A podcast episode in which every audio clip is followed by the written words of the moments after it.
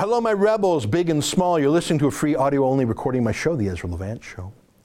Today, I show you something bizarre. It's a shocking headline at the state broadcaster that 9.6 million tweets from foreign trolls were targeting Canada's politics. That sounds like quite a headline.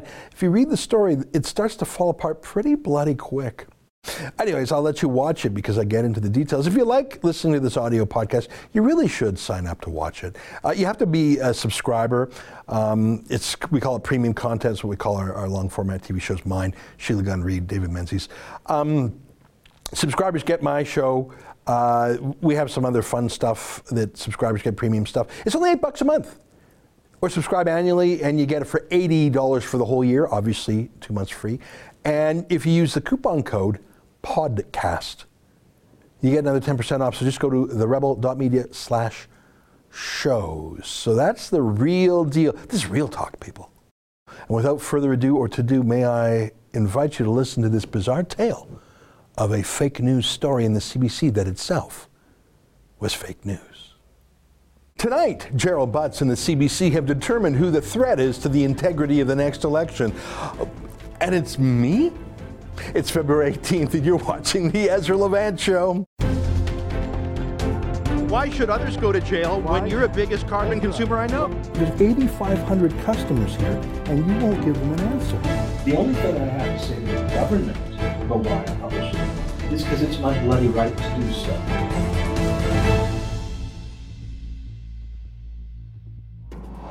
Hey, I follow Gerald Butts on Twitter. Well, he's officially blocked me, but I read his tweets anyhow. I follow him because he is the de facto prime minister. That's not a snide comment. It's what Trudeau himself says. Here's a story shortly after Trudeau was elected from December 2015 in the Hill Times newspaper. Mr. Trudeau sent the message at the first meeting of Liberal MPs that Principal Secretary Gerald Butts and Chief of Staff Katie Telford are his inner circle and that they speak for him a Liberal source told the Hill Times. They're told that any emails from him should be taken as if they come from Trudeau himself. Now, we know that Trudeau, well, we know it's true. And here's how we know that's true because no prime minister of a G7 country can take 40 personal days off a year in addition to weekends and holidays. If he does, he's obviously not the one who's actually running the G7 country. Uh, Justin Trudeau is not running our country. And he shows you that by going on holidays every other week. Someone else is running the country, and his name is Gerald Butts. So I think that's why it's worth following Gerald Butts on Twitter, because you really know what's important to the government by seeing what's important to him. And Butts is quite willing to share his thoughts on many subjects. He has very little self control. I found it terrifying a few years back when he was praising a new book on Marxist economics by the French economist Thomas Piketty literally a new communist manifesto. Um, unbelievable. Uh, and, and Gerald Butts was in love with this book. So, yeah, it's, it's worth following Gerald Butts. He's the guy, by the way, uh, you might recall, who took foreign money for his lobby group, the World Wildlife Fund, to fight against Canadian pipelines. I've shown you this clip before, but you must see it again. Him saying no pipeline will ever be built, no matter the route. We think that the oil sands have been expanded too rapidly uh, uh, without a serious plan for environmental remediation in the first place. So that's why we don't think it's up to us to decide whether there should be another, another route for a pipeline. Because um, the real alternative is not an alternative route, it's an alternative economy. So I follow Butts, and you can tell when he's agitated because he doesn't control himself. It's so weird for a man of such high station. He lashes out at his enemies. He lacks self control when he's angry. He calls his opponents Nazis. Oh my God. And he even called me that, and I'm Jewish. So, so I watch him because it's a premonition about what the government's going to do. Normally, powerful men don't tweet their real thoughts to the public.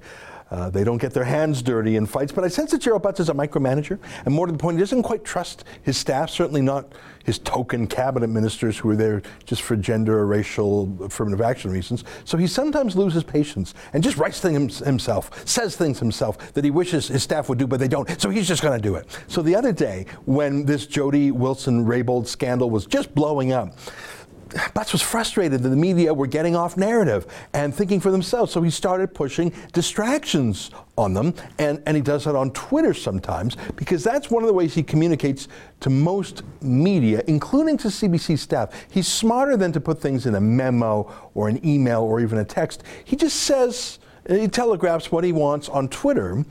And within a day or two, you can see that show up on the message tracks on the CBC, for example.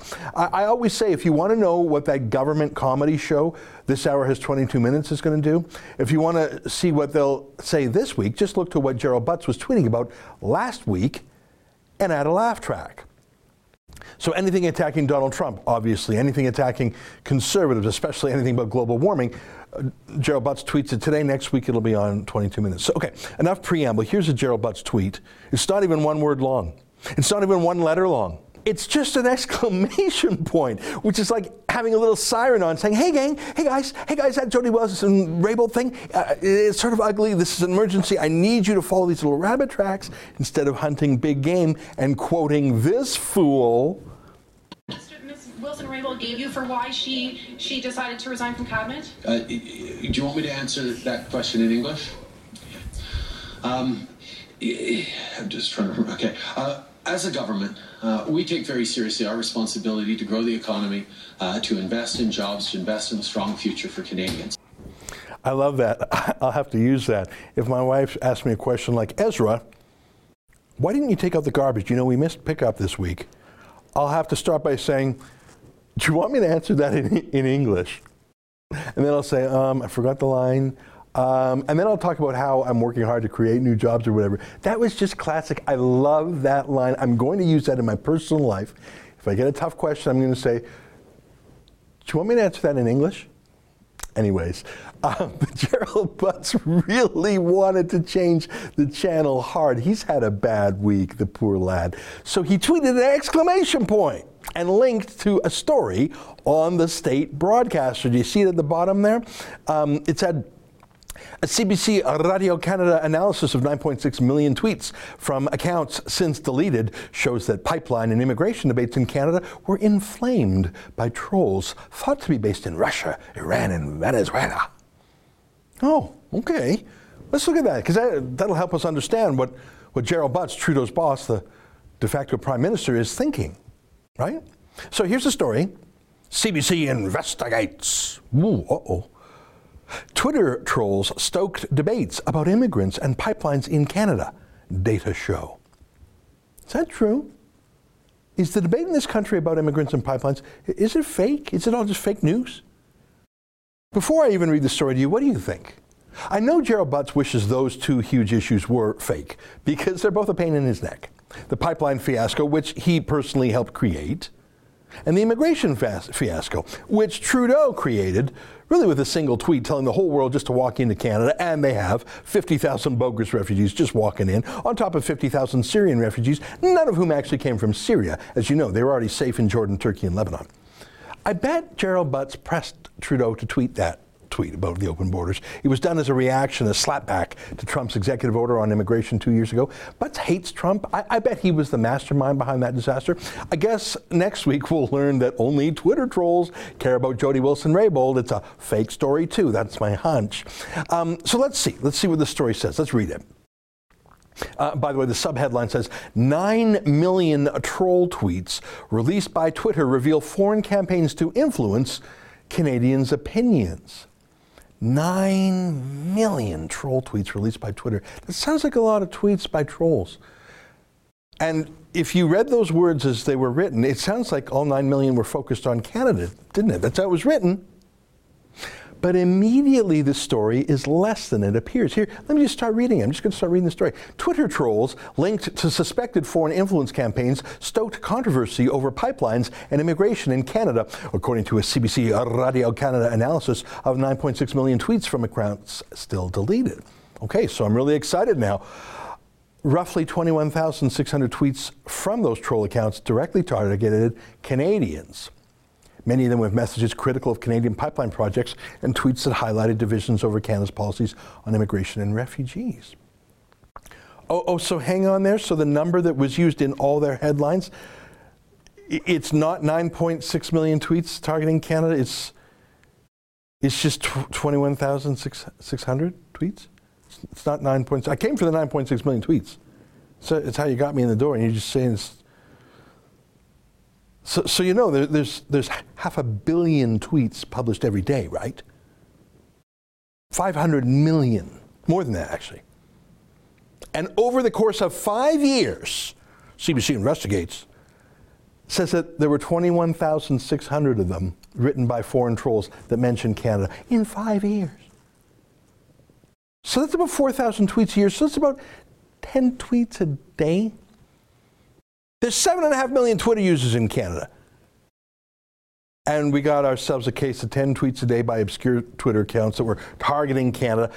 I'm not making this up. I'm just telling you what the CBC is breathlessly reporting. Oh my God, oh my God. 9.6 million tweets. No, actually, just 10 a day out of half a billion. Gerald Butts is so excited about this, he's exclaiming it with an exclamation point. Here, I'm going to read some more. Get all of this. The troll accounts, which have since been deleted by Twitter, are suspected of having originated in Russia, Iran, and Venezuela. Since 2013, 245 of these accounts retweeted messages from Canadian activists, politicians, and media reports about various issues from potential environmental impacts to grassroots movements against the projects. Okay, it's a little bit more interesting, I guess, but 10 tweets a day, I'll be honest, I got a little bit of a Twitter addiction. I write more than 10 tweets a day personally. So it's a bit weird that the CBC has invested so much in the story. They put two senior investigative reporters on the story, but it's, it, it's a bit interesting that these Twitter trolls they're talking about came from Iran, Venezuela, and Russia. I wonder why they don't also have Saudi Arabia in that list. I wonder if it's because one of Twitter's largest investors is this guy, Prince Al Walid of Saudi Arabia. I wonder if that has anything to do with the fact that Twitter's not disclosing Saudi propaganda. But the allegation that there's 245 troll accounts over the course of five years who retweeted what some real Canadians were saying. I'm still waiting for the bombshell part here. I came for the 9.6 million. I quickly realized that was just false advertising, fake news. I'm still waiting for the bombshell. Um, let, let me read some more. I think this is their, their most damning thing. Most of those pipeline tweets were sent on January 24th, 2017, when U.S. President Donald Trump signed an executive order to greenlight the Keystone XL and Dakota Access pipelines. Tweets mentioning those pipelines were retweeted some 9,420 times across Canada and the United States. Now, just so you know, the trolls in question were tweeting against the pipeline. They were from Iran, which makes sense. Iran and some other OPEC countries don't want North American oil. I'm not sure what half of that has to do with Canada, though, because the Dakota Access Pipeline is Canadian. But I get the, I get the Keystone XL part. Um, let me read some more.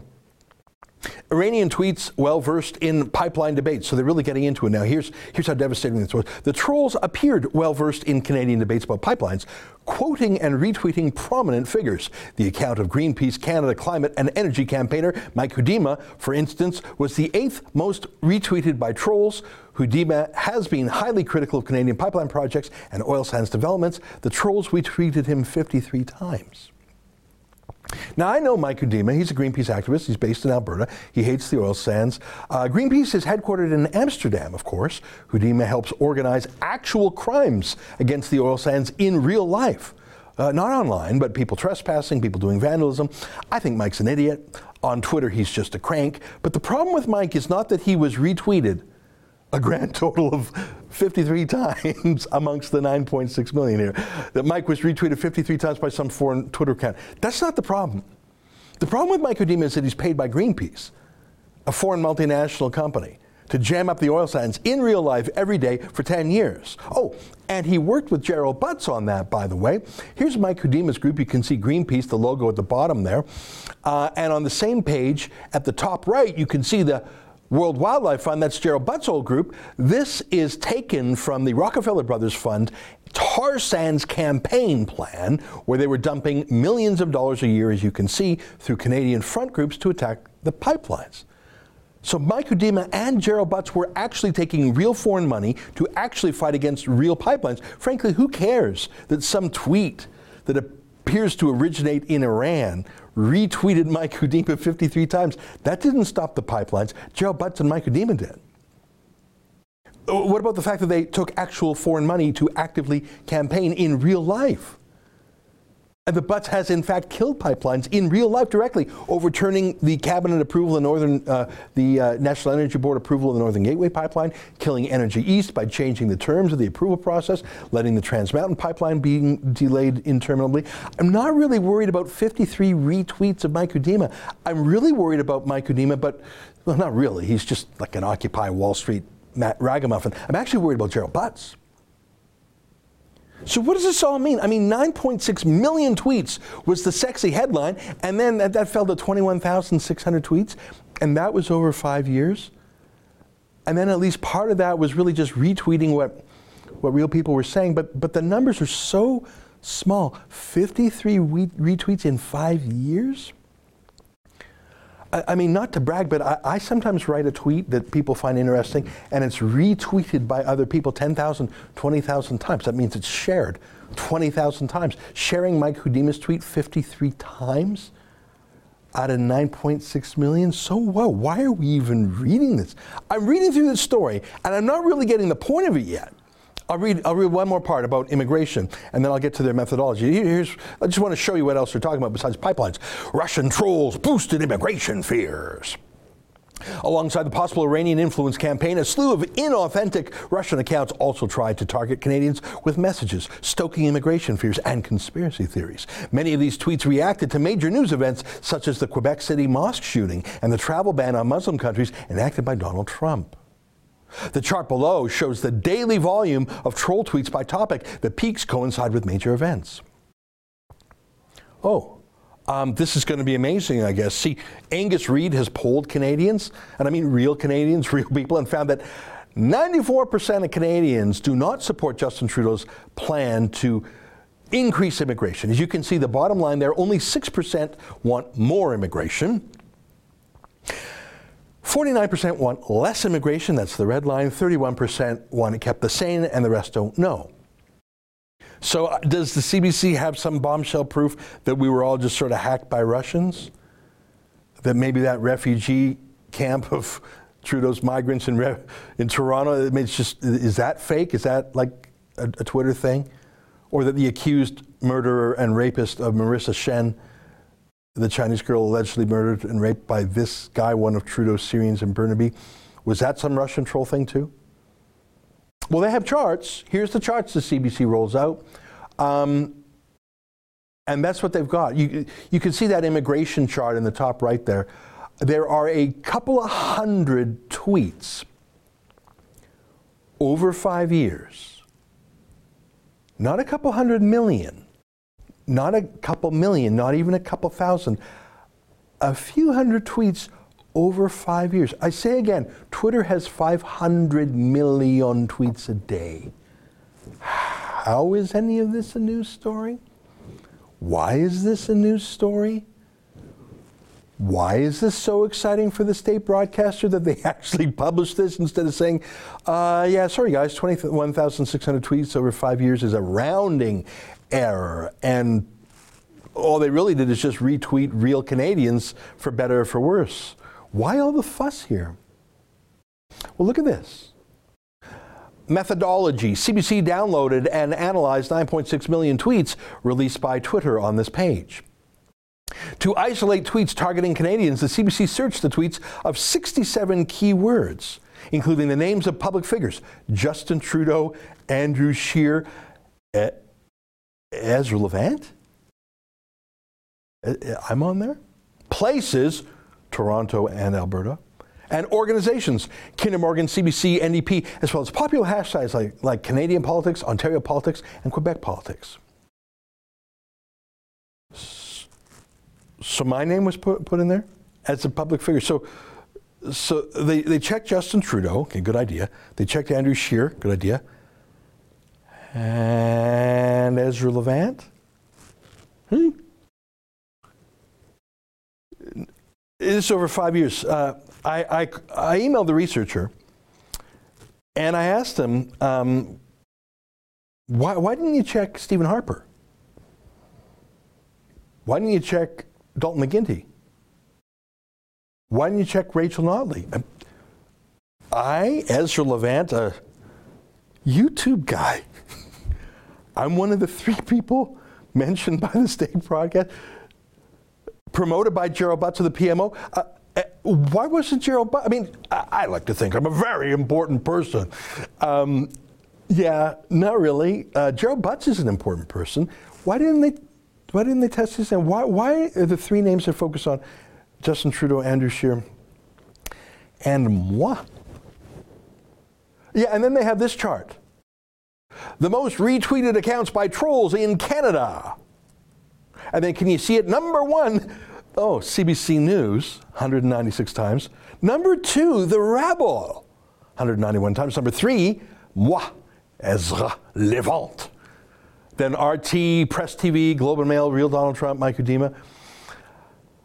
So The Rebel was retweeted 191 times, and I was retweeted 148 times in five years.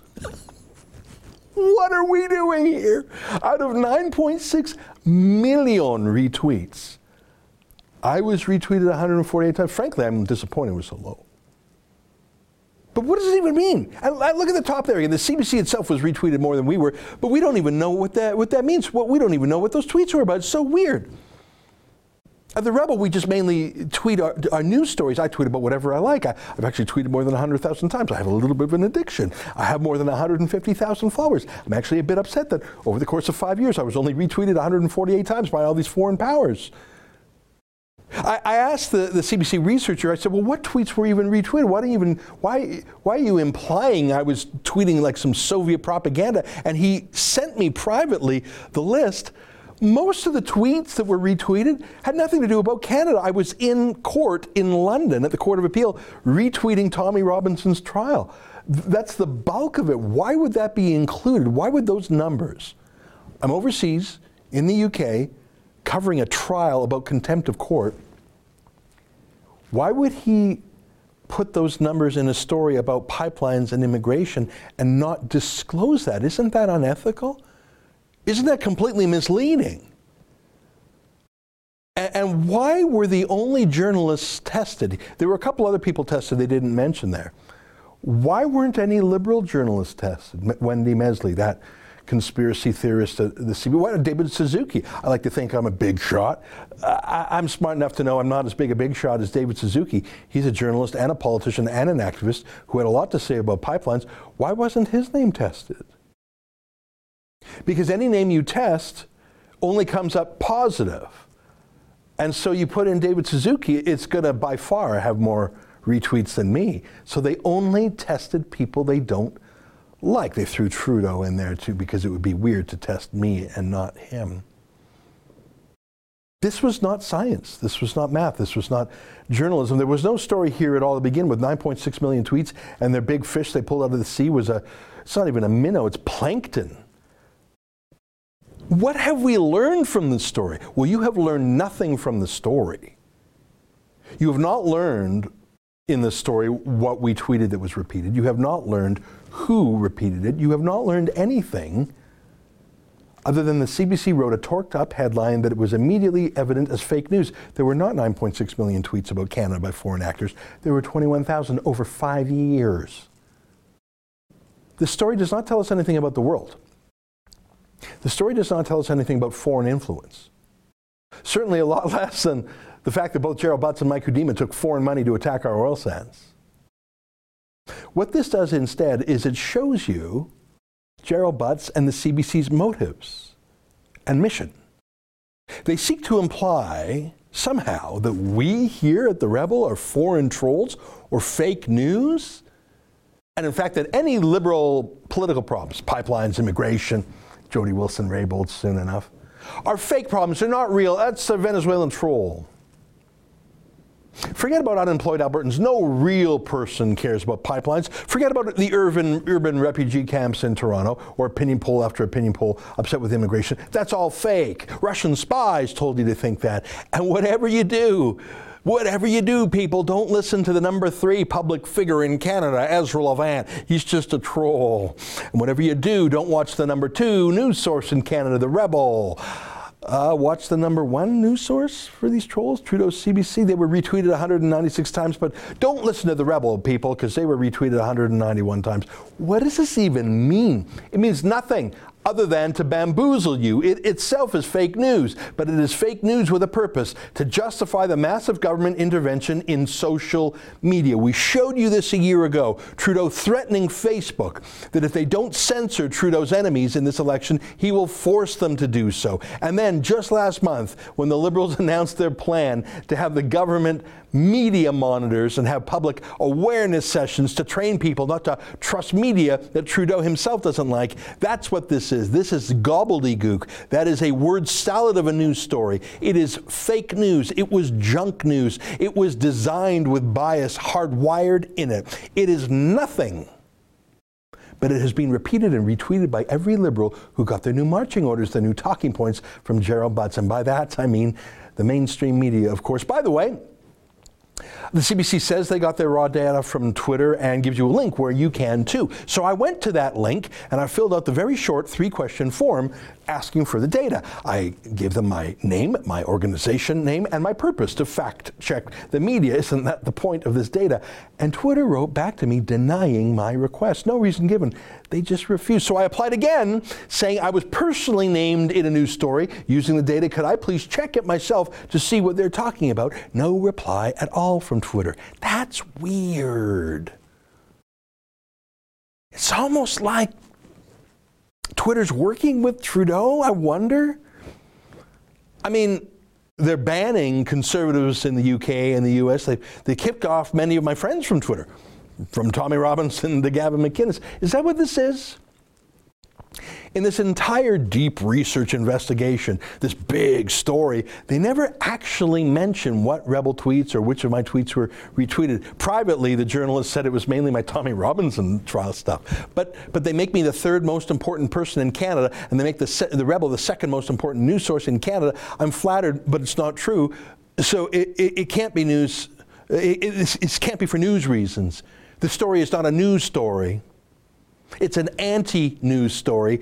The whole reason for this was for censorship, which is probably why Twitter won't give me the raw data. Mark my words, mark my words, the story is a pretext. The, we hear the rebel, we're the only media the Gerald Butts can't control. We don't submit to them. We're not going to take their $595 million payoff. They can't silence us in the courts. We've done nothing wrong. We'll beat Rachel Notley in her attempt to silence us in Alberta courts. So so just get Twitter to do it? Is that what's going on? My friends, that's my theory.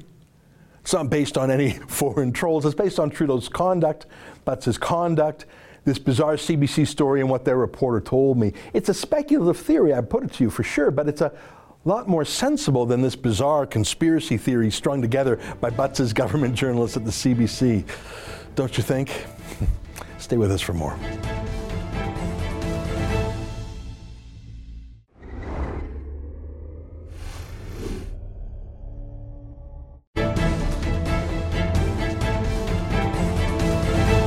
I'm going to be signing a national emergency. And it's been signed many times before. It's been signed by other presidents. From 1977 or so, it gave the presidents the power. There's rarely been a problem. They sign it, nobody cares. I guess they weren't very exciting, but nobody cares. They sign it for far less important things in some cases, in many cases. We're talking about an invasion of our country with drugs, with human traffickers, with all types of criminals and gangs. Well, there you have it. President Donald Trump agreeing with Congress's plan for border security uh, and deciding to proceed with an emergency, a, a de- official declaration of an emergency, to build the wall without Congress. I think it's a bit technical, so we're going to our favorite expert to help figure it out. And by that I mean Joel Pollak, the senior editor at large at Breitbart.com. Now, Joel, I need your help to decode this. Uh, let me read uh, your headline in Breitbart.com. the border wall deal with the national emergency is a win for Trump.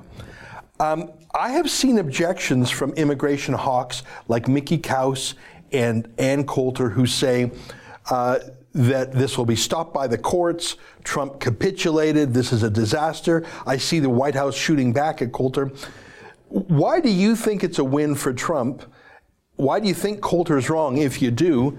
And is that wall actually going to get built or will it be stopped by some Obama judge?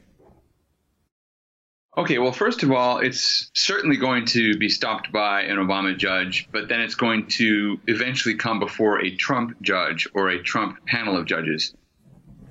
Whether or not he ultimately prevails, what's most important about this border wall deal plus the national emergency is what's not in it. And what's not in it is any sort of concession by the president on immigration at all. There's nothing here about immigration. The only concessions have to do with border security. And what Ann Coulter and others are worried about is that there is a provision that allows people who are sponsors or potential sponsors of unaccompanied minor children to avoid deportation. The reason they do that is often when an unaccompanied minor comes to the United States, they may have a relative who's also an illegal alien. There's no other way to care for that child unless you want to hold them separately other than to release them to the custody of the person who may be an illegal alien, but they may be unwilling to come forward if they're going to be deported. So, in order to avoid the political problem of having quote unquote kids in cages again, they decided to make sure that the children who are stopped by Border Patrol can be housed with a relative or someone who's not going to be deported. Now, there's some very good criticism of this. It's not a great policy, it's really more done for political reasons. But as to whether it throws the door open wide for masses of illegal immigrants, I, I, don't think so. It may incentivize some people to send their kids on the dangerous journey. That's a problem. But that becomes less of a problem over time if indeed the wall gets built. So it's a loophole, but it's one that closes. And what Trump did not give away is any sort of legal status for the so called dreamers who were here under Obama's DACA program he also didn't give any sort of legal status or path to citizenship for the 11 million plus illegal aliens here. That's what Democrats wanted when he first proposed the wall as one of his four pillars in his State of the Union last year. So Democrats got nothing in terms of immigration reform, and now they have no leverage. They cannot negotiate anything. The deal that everybody thought would be made was that Democrats would give Trump the wall in exchange for some kind of amnesty. They got nothing. Hmm. and so I understand there's lots of loopholes here, lots of things people are worried about, and there will be challenges in the courts and technical challenges, all kinds of things. But what's really important here is the Democrats accepted the principle that a border barrier is necessary and therefore not immoral, while at the same time not getting any sort of immigration legal status, path to citizenship, any of that stuff.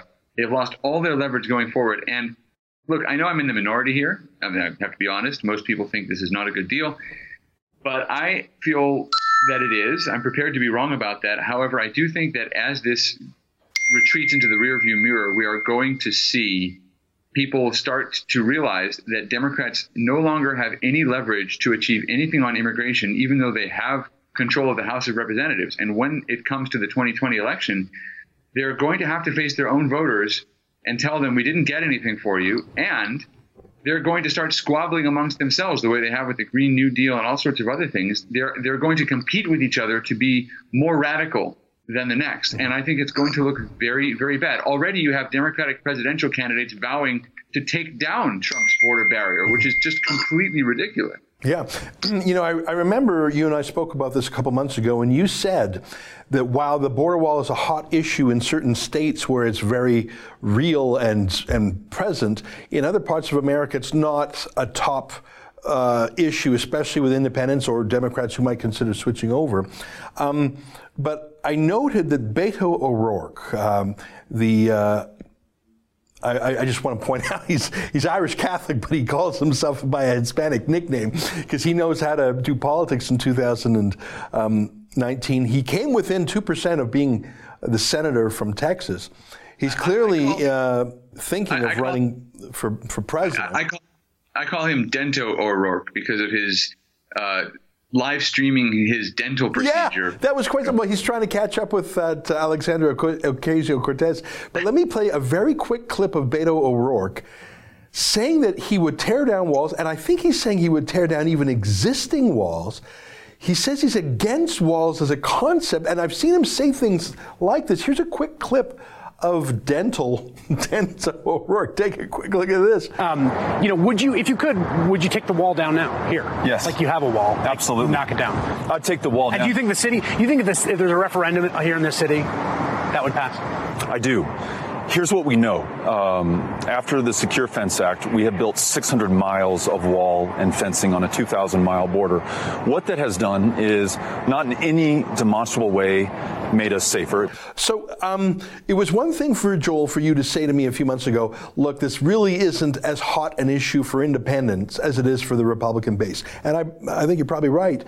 But it looks like Beto O'Rourke and the rest of the Dems are going harder and harder down that road maybe they're right. Maybe the demographics, maybe the number of those millions of illegals is just so high that the winner will be the one saying tear down the wall, let in the Trojan horse, let in the millions. Maybe the, we've passed the tipping point, and yeah, an open borders Angela Merkel style candidate will actually win. What do you think of that?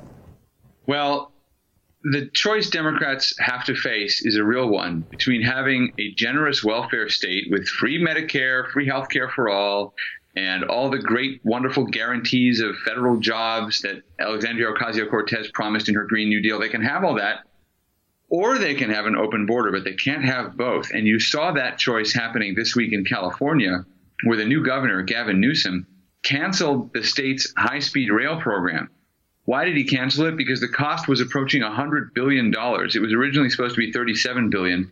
Now it's up 77. Some estimates say $98 billion. He needs that money if he's going to extend health care to illegal aliens, which is one of his other campaign promises. And actually, in terms of votes, helping illegal aliens who may become citizens at some point is more important than giving joyrides to environmentalists through some farm country that they're never going to visit again and he decided he's going to choose to have the open borders rather than the big public infrastructure product, uh, project. But he's going to have to make choices. The states can't print their own money. The federal government can, but within reason. Alexandria Ocasio Cortez and the Democrats aren't just proposing a radical environmental policy, they're also proposing socialism, essentially, and they're planning to pay for it by printing money. Hmm. That's not a joke. That's not me satirizing their plan. Their plan essentially is to print money. Uh, the one joke I would tell about it is borrowing from Douglas Adams, the author of The Hitchhiker's Guide to the Galaxy and the whole series. I think they should just declare the leaf the official currency of the United States so that money grows on trees. then there will be an almost unlimited supply of money for whatever they want to do. You know, I know you're joking, but uh, I know that um, many on the left would not regard that as a joke. They'd say, yeah, man, why don't we? Um, I, I have one last question, and that is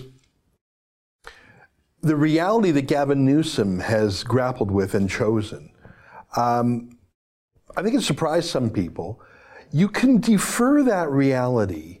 You can't, you can't fight against reality forever, but you can delay it. I think Angela Merkel delayed it. I think a lot of European countries have delayed it. I think maybe the UK delayed it. Yeah, reality bites sooner or later. But really, the question is can Democrats delay that moment of reckoning past the year 2020 or maybe 2024? Can they say you can have it all, open borders and a welfare state? And sure, there's going to be an economic crunch or collapse five years from now or so, but Barack Obama shows you can rack up debt uh, and, and keep it going for a while before there's a collapse. And again, all they need to, if Beto O'Rourke can get 48.5% in Texas in 2018, I think he can win in 2020, 2024, whatever. And so I'm just saying the reality you're talking about, if it can be kicked down the road long enough, America can be swamped and and the Republicans will never win again. Last word to you. What do you think? Well, they are certainly looking toward 2020. They see this sort of hyperbole as an opening ask in a negotiation. They think they're learning Trump's lesson, which is to promise the moon and maybe you get somewhere into the stratosphere. So you get in the direction you're moving if you lay out the most ambitious possible formulation of your plan. But what they don't get is that Trump was promising his voters things that were in the general public interest, like a border wall, for example.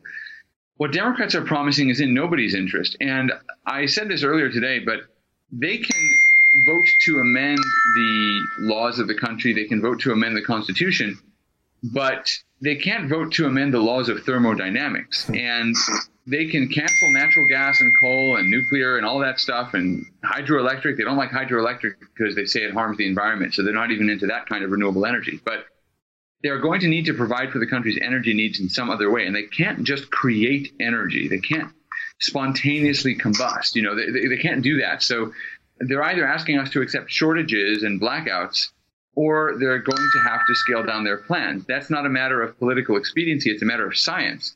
And they like to think of themselves as the pro science party, but they have long since left the planet when it comes to thinking about how climate works and how energy works. Hmm. Well, uh, I was listening to you and I was thinking you have perfectly described, even though you probably don't know it, Justin Trudeau, our prime minister, and his environment minister, Catherine McKenna. I think they actually learned their craziness from the Democrats, actually, not yeah. vice versa. They're probably sharing bad ideas. There you have it. Joel Pollak, senior editor at large of Breitbart.com. Stay with us. More ahead on The Rebel.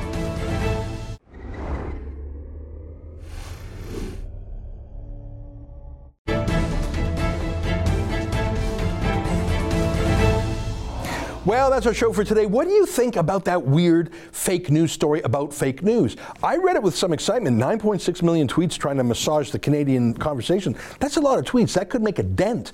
No, no, no. It was 21,600 over five years. That's 10 a day. That's nothing. And when I actually reached out to the CBC reporting, I have to do a follow up on this. He showed me the names that he tested in this troll list. He didn't test any liberal journalist by name because the only thing that happens when you test a name is does it show up? So it looks bad. Even out of 9.6 million tweets, if I only show up 148 times, that looks very bad. Um, I, I, think they were the reason they only tested me and actually Candice Malcolm and Barbara Kay, and that's it for journalists is because they, they, didn't test any liberals is because this was a smear. It was a setup. It was biased, and that's why Gerald Butts was promoting it. I think we got a tiger by the tail here. What do you think? All right, that's the show for today. Until tomorrow, on behalf of all of us here at Rebel World Headquarters, to you at home, good night. Keep fighting for freedom.